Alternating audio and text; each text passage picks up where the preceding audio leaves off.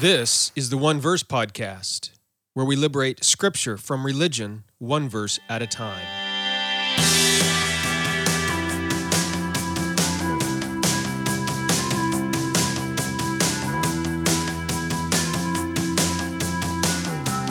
Well, hello there, and thank you for joining me for another episode of the One Verse Podcast. I'm your teacher for this podcast, Jeremy Myers.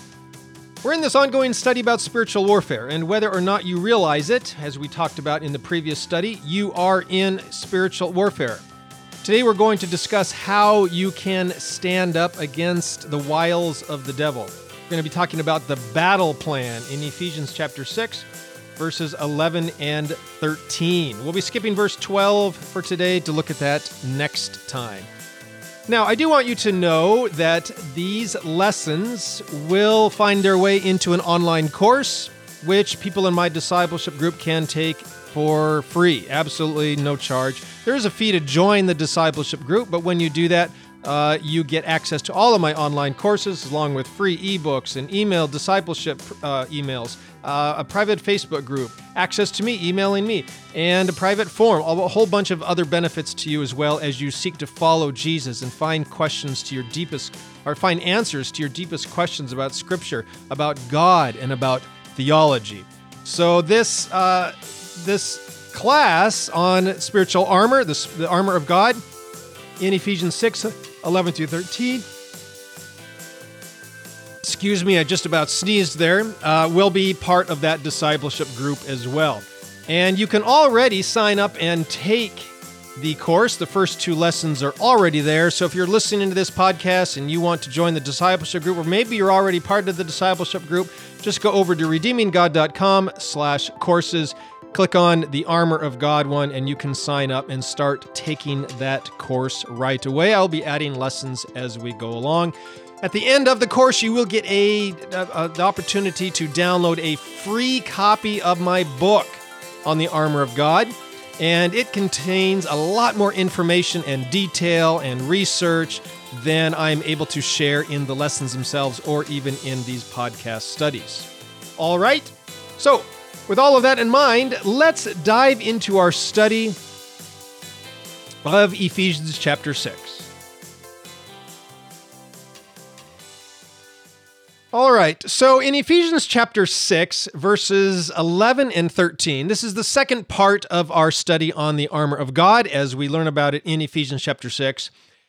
And the previous lesson we looked at Ephesians 6:10 which is just sort of the introduction to this section in Ephesians on the armor of God which is uh, the battle cry. And in it Paul pointed out that we are brothers. We we are standing next to one another on this field of battle and we all need to unite together. And then the second part of verse 10 was this battle cry sort of to get our blood uh, pumping through our veins and and and get excited, get get just all get together as we charge onto the field of battle. Now, I say charge, but actually, as we're going to see today, there is no charging at all. And so, before we find our way onto the field of battle. Remember, we're sort of in this section of Ephesians, of the spiritual armor, where Paul has gathered us together and said, look, we all need to be on the same page here. So, uh, Ephesians 6, verses 11, 12, and 13 really is the battle briefing. It's where we learn the situation, learn who our enemy is, learn what we're up against, and also get our orders, our marching orders, how we're supposed to conduct ourselves on the field of battle. And that's really what we find in Ephesians chapter 6, verses 11 and 13. This is what I'm calling the battle plan how we are to conduct ourselves, how we are to move forward and engage the enemy on the field of battle. All right? And this uh, battle plan has three parts. We are going to sort of discover what God has given to us for this battle. We are going to discover a little bit about how we are supposed to conduct, what our exact commands are for the battle. And then finally, we're going to learn a little bit about how to avoid the traps that our enemy has laid out for us. All right, so let's just begin right here with the first part is what God has given to us for this battle. And it is obviously the armor of God. Uh, before we head out into battle against our enemy, God wants us to put on the armor which He has given to us. So, the first part of this battle plan is to put on the full armor of God. That's what Paul says. The first, he says it twice in uh, the first part of verse 11 and also the first part of verse 13. He says, Put on the whole armor of God, and then, and take up the whole armor of God.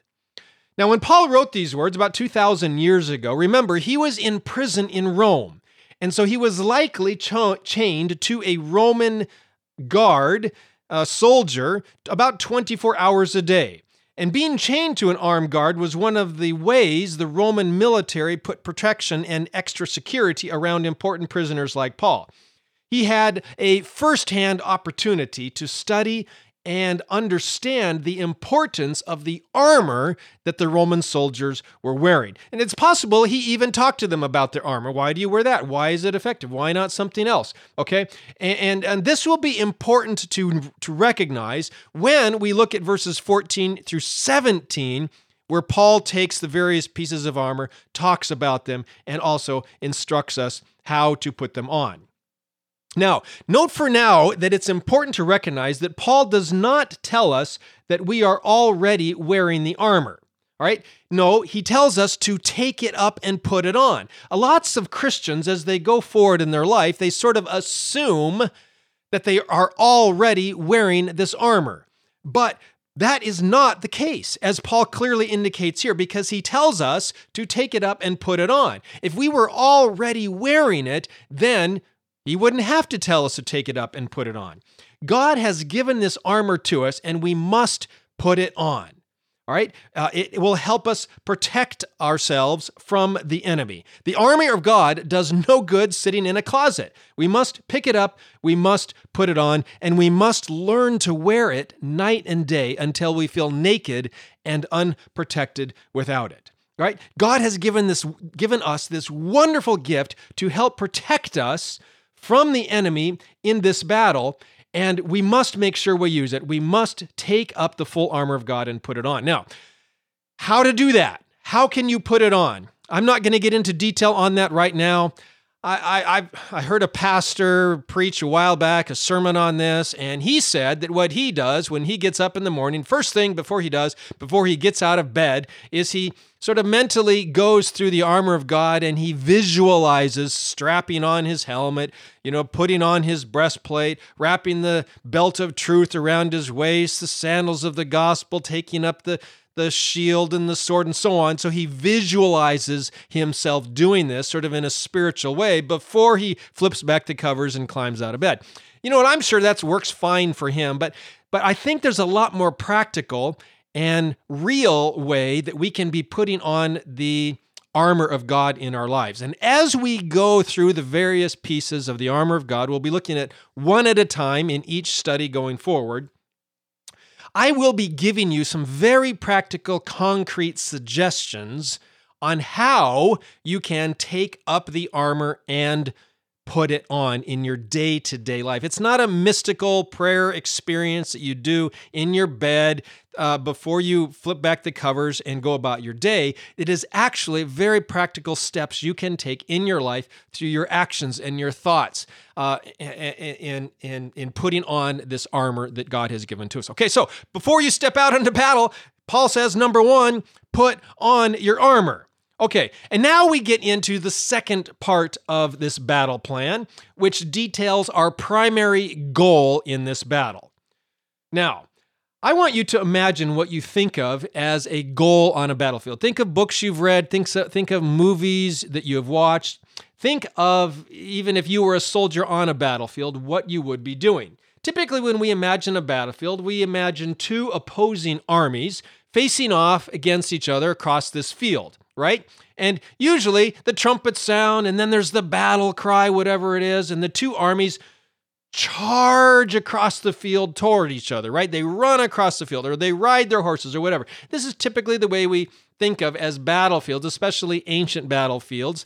Uh, where you know in, in the days of, of Paul or even in medieval times with knights and uh, castles and kings and so on, okay? And then in the middle, they meet in this middle with this clash of blood and steel, right? And there's swords and there's arrows and there's people getting various body parts chopped off and things like that, okay? So when we think of the battlefield that way, and we think about what God, through the pen of Paul, is going to tell us to do on this battlefield, we might think he is going to shout to us, Charge! Right? We've done our battle cry.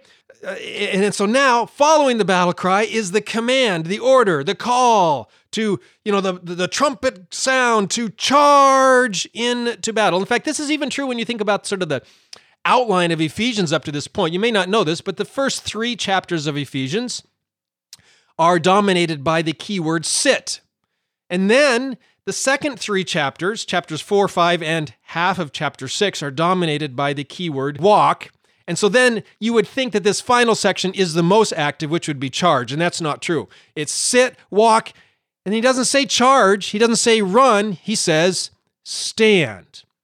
And he says stand four times in, in these verses. Uh, he says it there in the first part of verse 11. He says, That you may be able to stand. And then he says it in 613. He says, That you may, be able to withstand. And having done all, to stand. So, twice in verse 13. And then finally, at the beginning of verse 14, he says, Stand therefore. So, this is surprising, isn't it? Most of us assume that the Christian life is all about doing things, about activity, right? So we say, well, how do you know you're living the Christian life? Well, you go places, you minister to people, you serve, you teach, you study, you give, you're very active. Many Christians assume that the spiritual life, the Christian life, is about spiritual activity. And so a lot of our songs are even about this. Even some of these warfare songs, you know, onward Christian soldiers, right? Marching off to war. Okay. But Paul doesn't say that. In fact, that song really isn't even biblical based on Ephesians chapter 6. Paul does not tell us to march off or to go onward. Four times in these three verses, he says, just stand there. All right. Now, this indicates that while it is true that spiritual activity might be helpful, helpful in other areas of the Christian life, and that's true, we do need to go, we do need to serve, we do need to teach. That's what I'm doing right now, teaching. Uh, the the when it comes to spiritual warfare, when it comes to fighting the devil, we shouldn't charge, we shouldn't go onward, we should just stand our ground. We must do nothing but stand there. Right? So these are our battle orders on the field of battle. We are to stand our ground. We're to not give up. We're to not retreat. We also don't need to advance. We just need to stand our ground. Now, why does Paul say this? Why does he tell us to do nothing but stand there when it comes to spiritual warfare? You know, why can we walk first uh, or uh, Ephesians chapter 4, 5, and the first part of chapter 6, why can we walk in other areas of our Christian life but just stand there in spiritual battle? The main reason for this, there's several reasons, but the main reason is that the spiritual battle has already been won. We don't need to march out and meet the enemy because the enemy is already defeated. The enemy has already been vanquished, has been conquered. Uh, remember, Paul wrote in Romans 8:37 that we are more than conquerors in Jesus Christ. Jesus Christ has already defeated the enemy for us. He is the victor. And so we don't have to advance. We don't have to march. We don't even have to move onward. All we have to do is stand on the ground that Jesus has already won for us. Now, there's multiple reasons for this, even. Part of it, of course, is that we as human beings could never defeat Satan on our own. He's much more stronger and powerful than we are. He's a deceiver, and we often fall prey to his deceptions. We'll be talking about that in just a, a minute. Uh, so, thankfully, God hasn't called on us to charge out and meet the devil or meet spiritual forces because they are far superior to us in our weakness and in our sinful state. Uh, so he hasn't called us. God has not called us to run out onto the battlefield. He's called us to do nothing but stand there on the ground which Jesus has won for us. And it's very interesting that Paul says this because, surprise, surprise, standing their ground was actually one of the greatest keys to the power of the Roman military. Uh, while the Roman Empire did conquer the world, the known world at the time, by sending their armies out to do battle with other countries and nations and so on, the great strength, the great military genius of the Roman military was that once the armored Roman soldiers were on the field of battle, their primary goal, they were trained, and this was drilled into them. Their primary strategy on the battlefield was to do nothing but stand their ground. Now, they had various ways of doing this. Uh, for example, the Roman military historian Vegetius uh, writes that the smallest Roman security force was a guard unit made up of 16 men. These 16 men were spaced evenly over 36 square yards, which means there was about one soldier every six feet or so. And uh, these soldiers were trained, were trained to focus on one thing and one thing only they must not let a single enemy soldier into their six foot square piece of ground, piece of the battlefield. All right. So each soldier was given one command, one single command.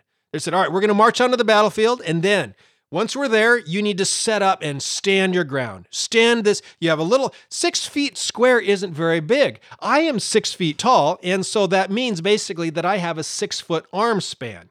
So if I was a soldier, I would go out onto the battlefield, and my commander would say, Spread your arms forward, backward. That's your area. It's not very large. It's a small piece of ground considering the, the, the, how big this battlefield is but i don't want you to concern yourself with the whole battlefield i want you just to stand your ground that little six foot square area it's not very much ground to cover and really it's not too hard. You don't need to worry about what's happening on the other side of the battlefield. Just worry about not letting a single enemy soldier into your six by six foot section of ground.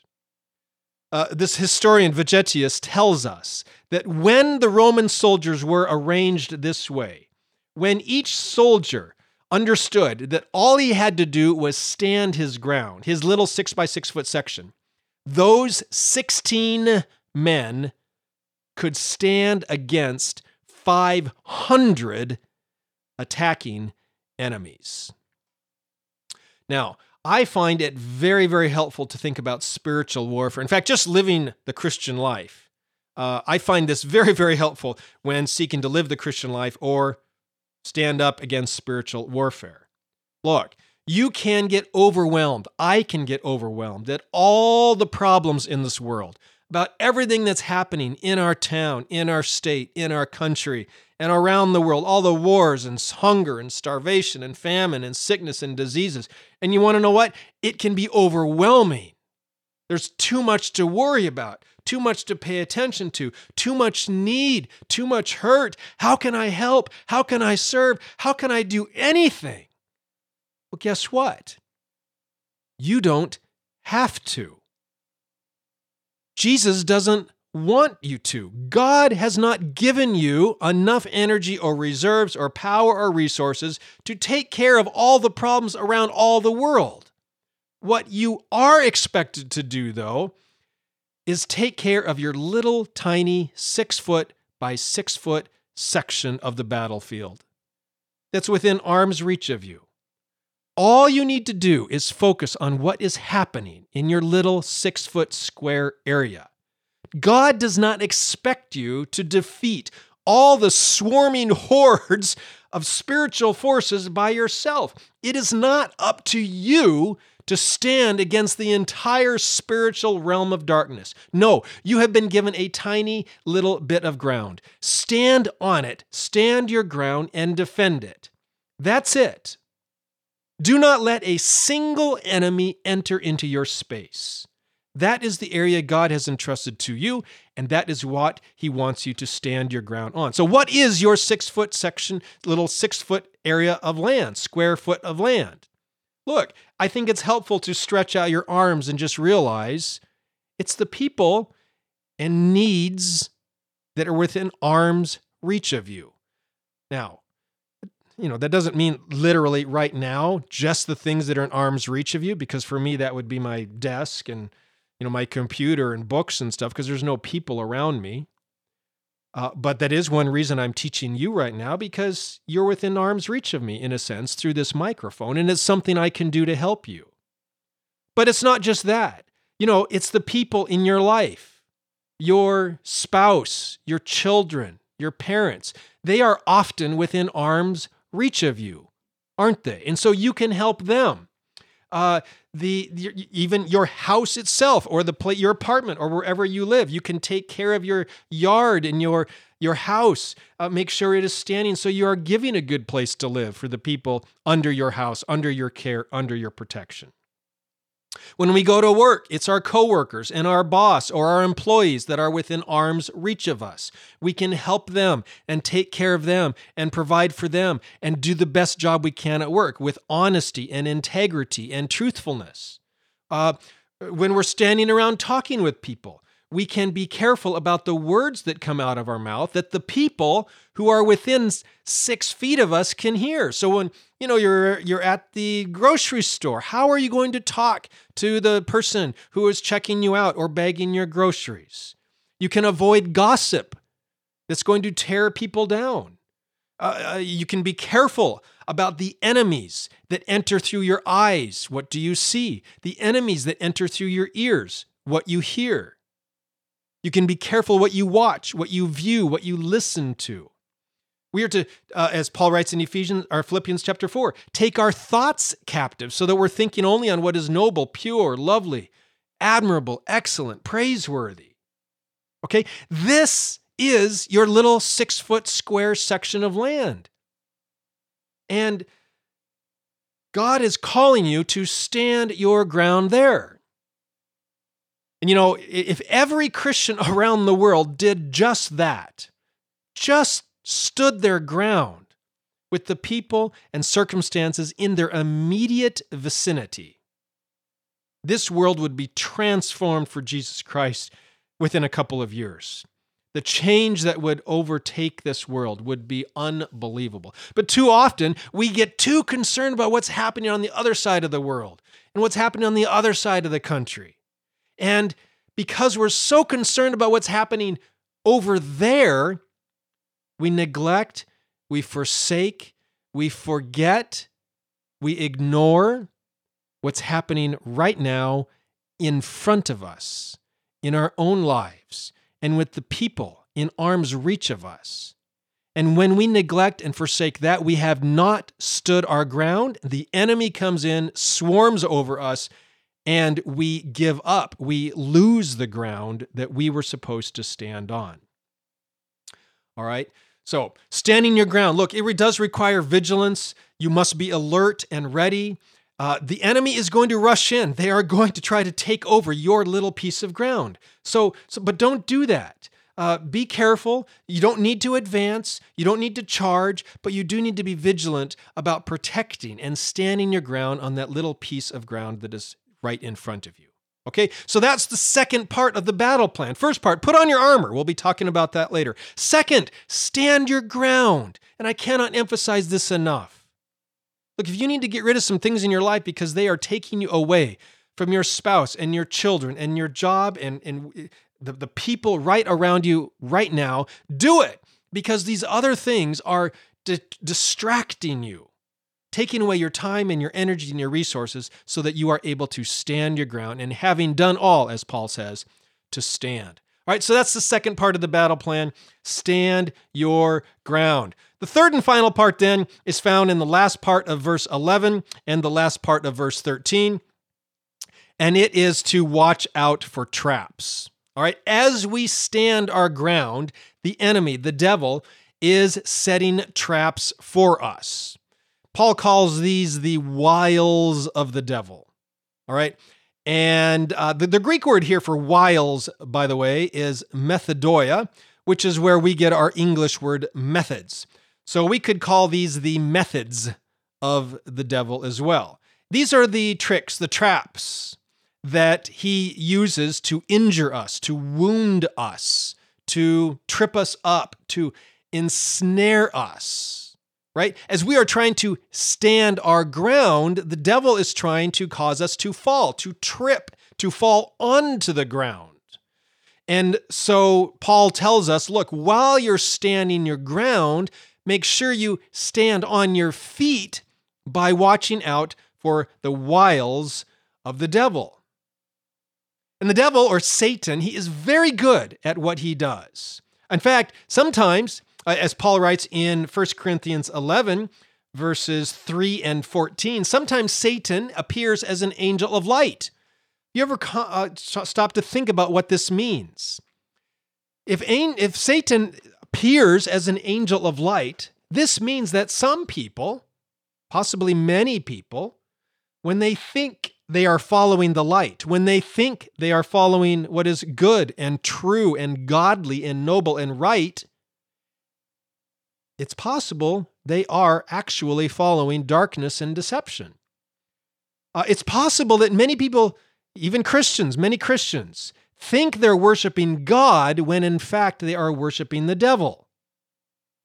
I do talk about this in some of my books about the church and uh, how sometimes even the church can be the most satanic place in our town because Satan uh, uh, means accuser. Did you know that?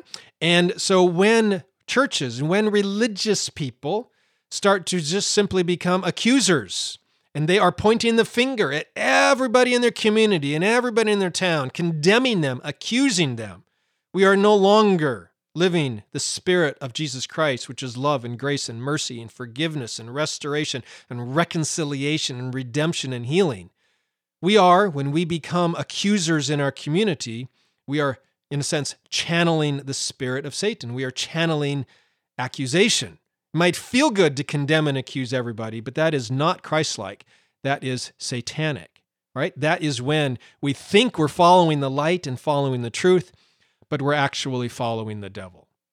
Anyway, to stand your ground against the devil and his accusations, the spirit of accusation, the wiles, the methods of the devil, I just want to uh, quickly summarize for you some of the ways, some of the traps and tricks that the devil uses. All right. Now, I go into a lot more detail uh, on these in my book on the armor of God, which is forthcoming and will also be included in the lesson uh, for the course. This this audio version is just sort of a summarized, uh, boiled down version of what I teach in the lesson and in the book. But let me try to summarize some of the three types of traps that the devil lays out for us. And John talks about these, the Apostle John, in 1 John 2 15 through 17. He basically says there that there are three types of traps we can encounter in our Christian life. John calls them the lust of the flesh, the lust of the eyes, and the pride of life. And although there are a wide variety of temptations, you know, specific temptations that the devil can throw our way, when you step back and look at them, they all boil down to these three broad categories of traps. The lust of the flesh, you know, what our body wants, uh, the lust of the eyes, this is the things we see and covet and desire in other people. And then the pride of life, just the things we do to make ourselves feel better, to puff ourselves up, to make ourselves look better in the eyes of other people. All temptations fall into those three categories. So even when a temptation comes and you're like, oh, I haven't faced this temptation before, well, maybe not that specific temptation, but I can guarantee that you have faced a temptation in that category before. And so you can stand up against it. Now, we see these three temptations way back in the Garden of Eden uh, in Genesis 3 6. I did cover this in my podcast study on Genesis 3 6, and you can go back and look at their, uh, look at, uh, listen to that study on Genesis 3 6. Uh, but uh, when the serpent came to tempt Eve, she saw that the tree was good for food. That's the lust of the flesh. Okay, she's seen it, but it's good for food. So this was her stomach inviting her to eat from the fruit. All right, uh, she, that it was pleasing to the eyes. So there is the lust of the eyes. It looked good to her. And then that it was desirable to make one wise, right? There's the pride of life. She wanted to puff herself up, to uh, make herself more like God in a sense.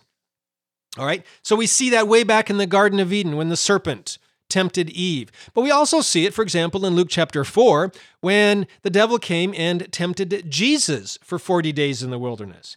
The gospel accounts tell us that Satan presented Jesus with three different temptations. Satan wanted Jesus to turn stone into bread. What's that? There's the stomach again, his hunger, the lust of the flesh. Uh, Satan showed Jesus all the kingdoms of the world and said, You know, bow down and these can be yours. That's the lust of the eyes. He showed him and said, Don't you desire these kingdoms? And then Satan tempted Jesus to throw himself down from the pinnacle of the temple, and all the crowd below would see him and would recognize him as the Messiah. This is the pride of life. Jesus, don't you want them to recognize you for who you really are, the Messiah, right? And, and so there we see, even in Luke chapter 4, the um, these three broad categories of temptations. So, and so when temptation comes into your life, you will, his temptation says, Satan's not really very creative. They will fall into one of these three categories. And you can know that whatever temptation comes, even if it's something brand new you've never really faced before, the specific temptation, it falls into one of those three categories. And, and Jesus shows us how to stand up against it. He quotes some scripture and basically turns uh, Satan's arguments back on himself. And we'll be talking about that, by the way, when we look at the sword of the Spirit, which is the Word of God, as we get into the armor of God later uh, in a later lesson. All right. So, so those are the three traps. Now, uh, there are three targets that Satan is aiming for. Three primary targets. There were three types of temptations, three categories of temptations. There's also three main targets three areas that Satan is constantly trying to destroy and undermine. These three targets are the church, the family, and your own personal life. Let's look at all three real briefly. First, the church. Now, there's a wide variety of ways Satan seeks to destroy and undermine the church. The primary method, I'm convinced on this method, methodeia, is to confuse people at what the church actually is. Right? Many, many people, many church people and unchurched people have fallen prey to this temptation and are quite confused about what the church actually is. Most people, the vast majority of people alive today, equate the church with a building. Other people think of it as an event.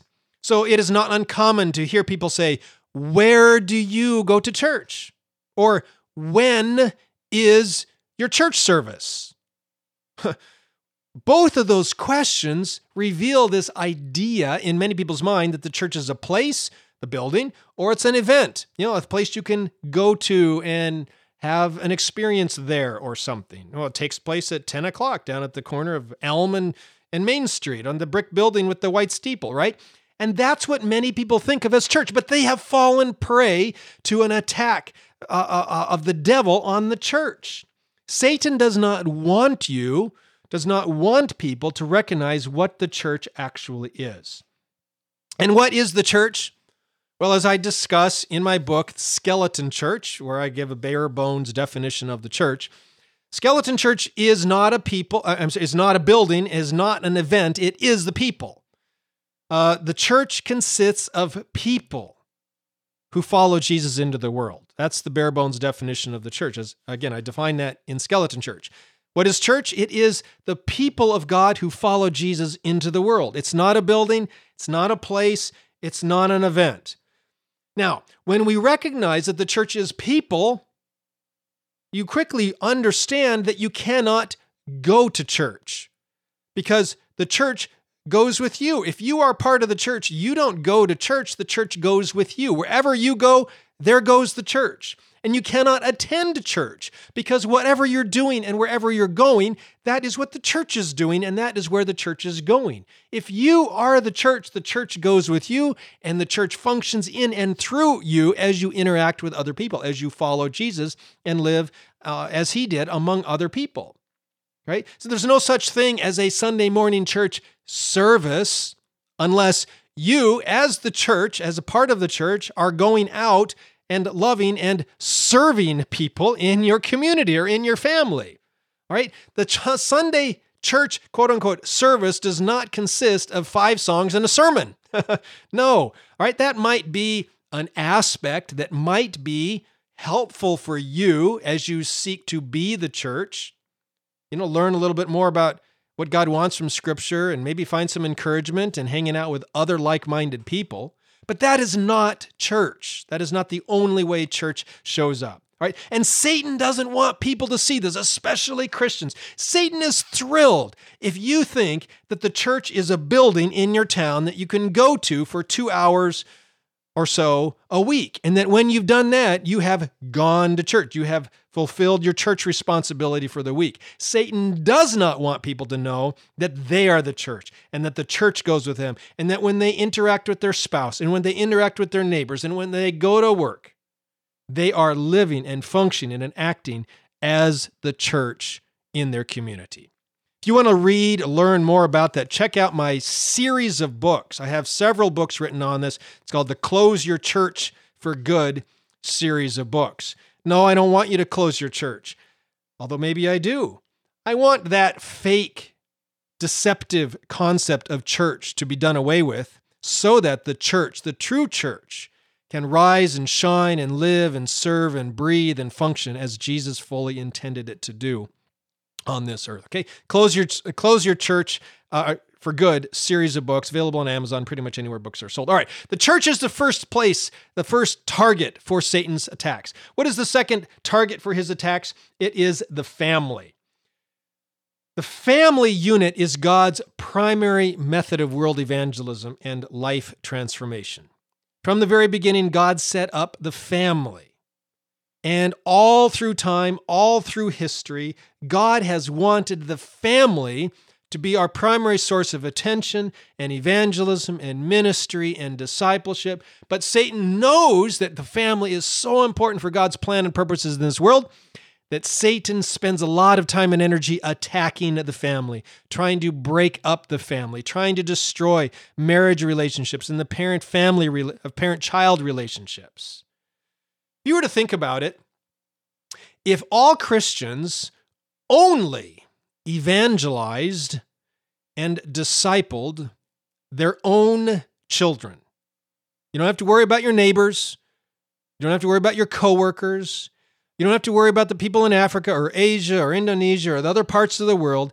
If all Christians for the last 2,000 years have were only to make sure their children were brought up in the fear and admonition of the Lord and taught the scriptures, learned to believe and invited to believe in Jesus for eternal life and what that means, how to live that in their own life. If that's the only thing Christians had done as far as evangelism was concerned for the past 2,000 years, the entire world would be Christian today. Okay?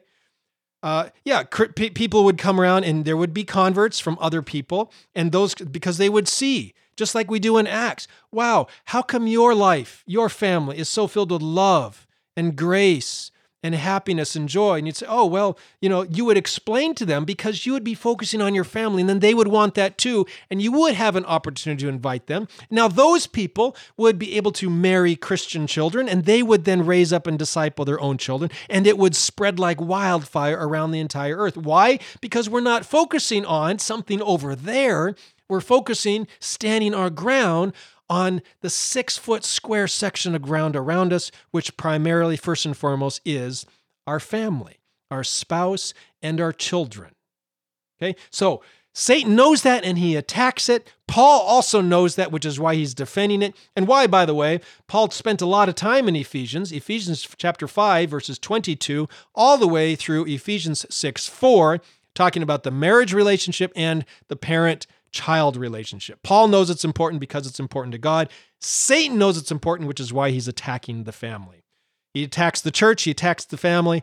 Thirdly and finally, he attacks your personal life. I don't need to tell you anything about this. You know you are under attack. You know that Satan tries to trip you up. He tries to tempt you. He tries to tear you down. He tries to tell you that God doesn't love you, can't forgive you, that you're worthless, that uh, your life is worthless and meaningless. All of these are lies of the devil. Right? God wants you, He's prepared things for you. He's given you gifts. He loves you more than you can possibly imagine. He believes in you. He likes you. He loves you. He's calling you, inviting you, spurring you on toward the best life you can possibly live. And the devil try, wants to stop you from doing that. All right, so we've looked at the three tactics of the devil lust of the eyes, lust of the flesh, pride of life. We looked at the three targets of the devil the church, the family, your own personal life. There's only one tactic or one sort of way of approach that the devil has for these uh, for the traps, for the three traps. Did I say one, three tactics? I meant three traps. I'm really uh, struggling over my words today. I apologize about that. It must be the Novocaine. I'm going to blame it on my, uh, my dental, my dentist from this morning. Look, uh, there's three traps, three targets, and one tactic. Only one tactic. And what is it? Satan challenges what God has said. Right? He raises doubts in our minds about the truth of Scripture. He twists and perverts what the Bible says. He makes subtle changes to the Word of God, right? He might add a word to what God has said. We see this when he tempted Eve, for example. Did God really say that you must not eat of the fruit or touch it, lest you will die? No, God never said she couldn't touch it. Might have been wise for her not to, but if she had touched it, that would not have been breaking God's law. But Satan changes it, and in that way, he raises doubts in Eve's mind. All right, he rips verses out of context. Uh, when Satan tempts Jesus in the wilderness. That is what he does. Satan, you know, we often like to quote scripture at Satan. Well, guess what? Satan's the greatest Bible scholar in the universe, other than God himself and, and you know Jesus, of course. Satan knows scriptures better than we do, and he can quote scripture out of context with the best of them. And that's what he does when he tempts Jesus in the wilderness. During one of the temptations, uh, he quotes scripture at Jesus. What does he do though? He rips it out of context. You go back and look at the verse Satan quotes at Jesus, and he has taken it completely out of context. But this is what Satan does he twists, distorts scripture, raises doubts in our minds about scripture, questions, challenges scripture, even quotes scripture out of context. All of Satan's traps, all of his temptations, everything he does lust of the eyes, lust of the flesh, pride of life, every temptation that he is going to send your way Somewhere in that is going to be a way he is twisting and distorting what God has said.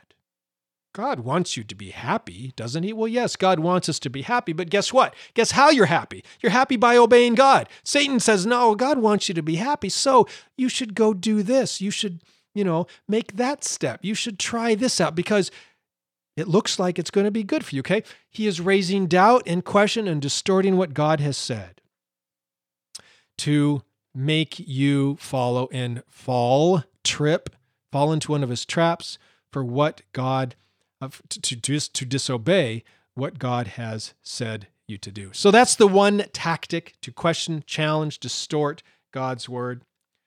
And there's two secret powers. Again, we're talking about the various wiles of the devil. We've talked about the traps, we've talked about the targets, we've talked about the one tactic.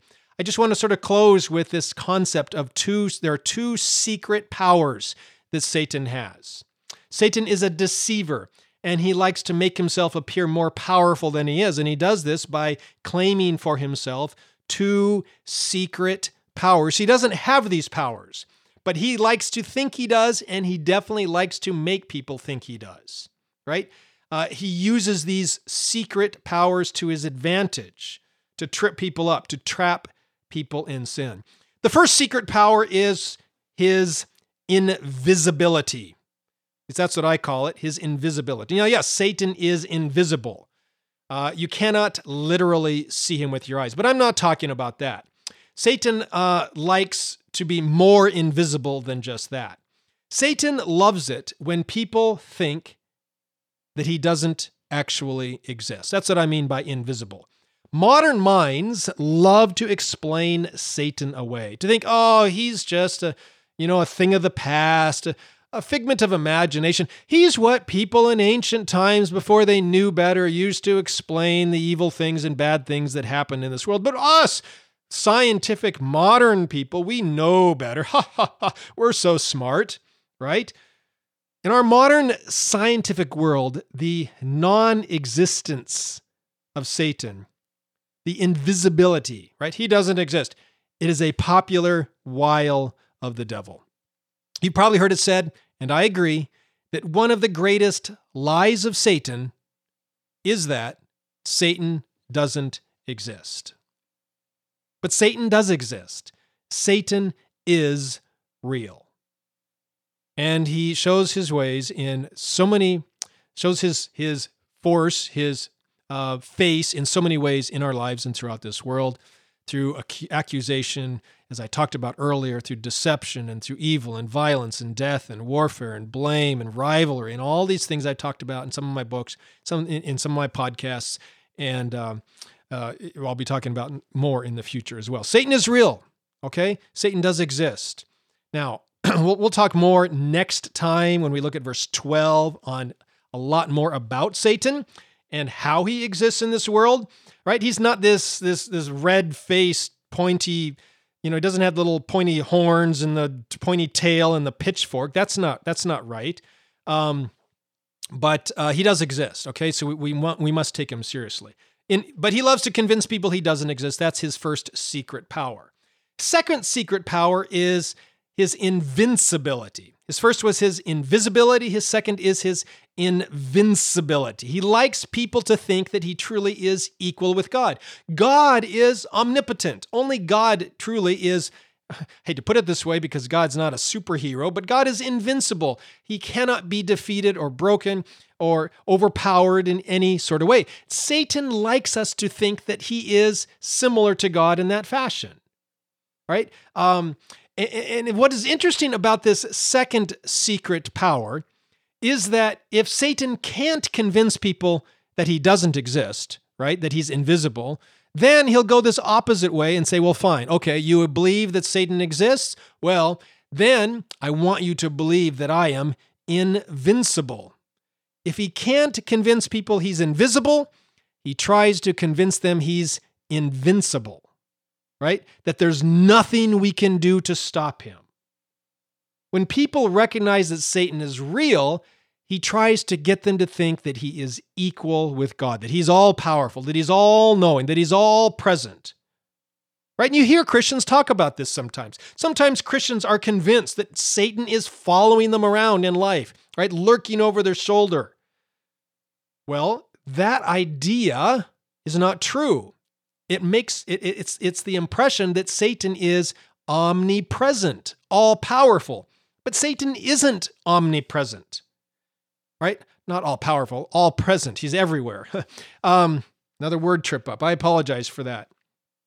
Uh, also, people, you often hear Christians say that uh, you know Satan can read your thoughts. No, he can't. God knows our thoughts, but Satan cannot read our thoughts. God is omniscient, all knowing. Satan is not all knowing right? Uh, we hear Christians say things like, well, Satan stopped my car from starting this morning, so I couldn't go to church. There's all sorts of bad ideas in that idea, especially this concept of going to church. But Satan can't stop your car. Okay. He's not omnipotent. He's not all powerful. He doesn't have that kind of power to stop your car from working. Right? So we can't blame him for those sorts of things. He's not all powerful. He's not all knowing. He's not all present. He is not invincible, even though he likes to, us to think that he is. And Satan loves to get credit for these sorts of things. He loves to us for us to be terrified of him, shaking in our boots because we think he's reading our thoughts, stopping our car from running, lurking over our shoulder, and you know, hovering over our beds at night so we don't sleep because because he's just waiting for you know, we're waiting for him to, to stop us from breathing or get sick or kill our children or some horrible thing like that that Satan cannot do. But when we think he, we, he can, we've fallen prey to this second power of Satan, is his invincibility. All right? Uh, Satan is very beatable, and in fact, he has already been defeated. He is a defeated foe. He's a conquered, vanquished foe. Jesus defeated him. Right? I told you earlier that we shouldn't try to stand up to Satan because we will get beat. Thankfully, we don't have to beat him because Satan is already beat. All right? He's already been defeated, he's already conquered. So that's what we're learning here.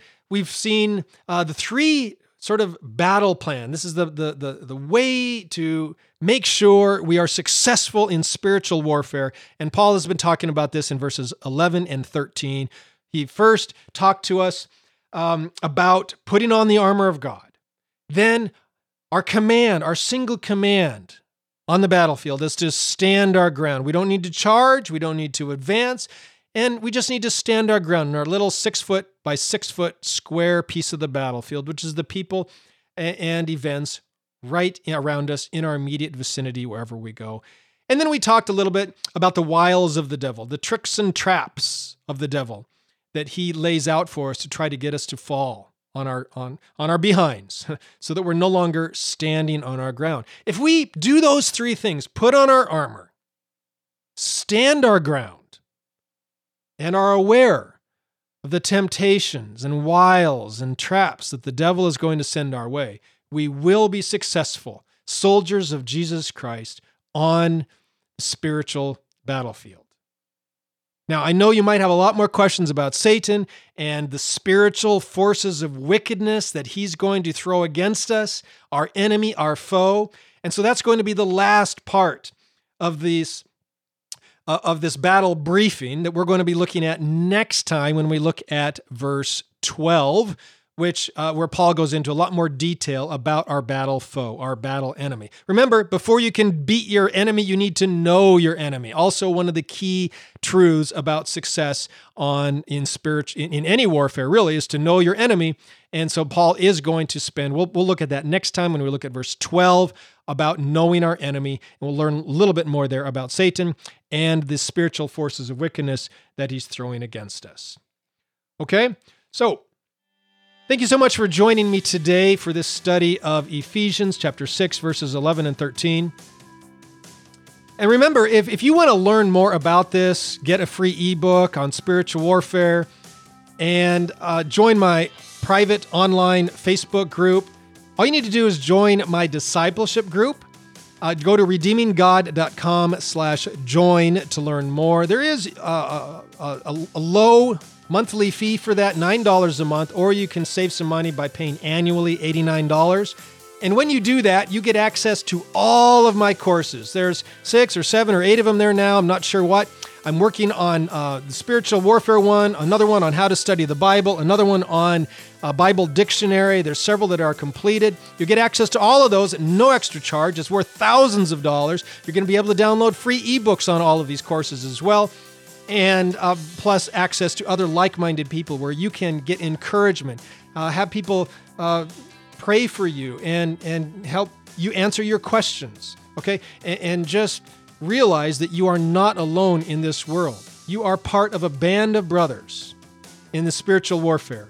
And there are people who love you and are like you and are interested in you and want to help you take the next step in wherever Jesus is leading you in your life. So, Thank you for listening. Thank you for joining me on our study today. We'll see you next week when we pick back up with Ephesians chapter 6 verse 12 and we study, we learn about the enemy that is against us, our battle foe, the devil, and the spiritual forces of wickedness. See you then. Okay.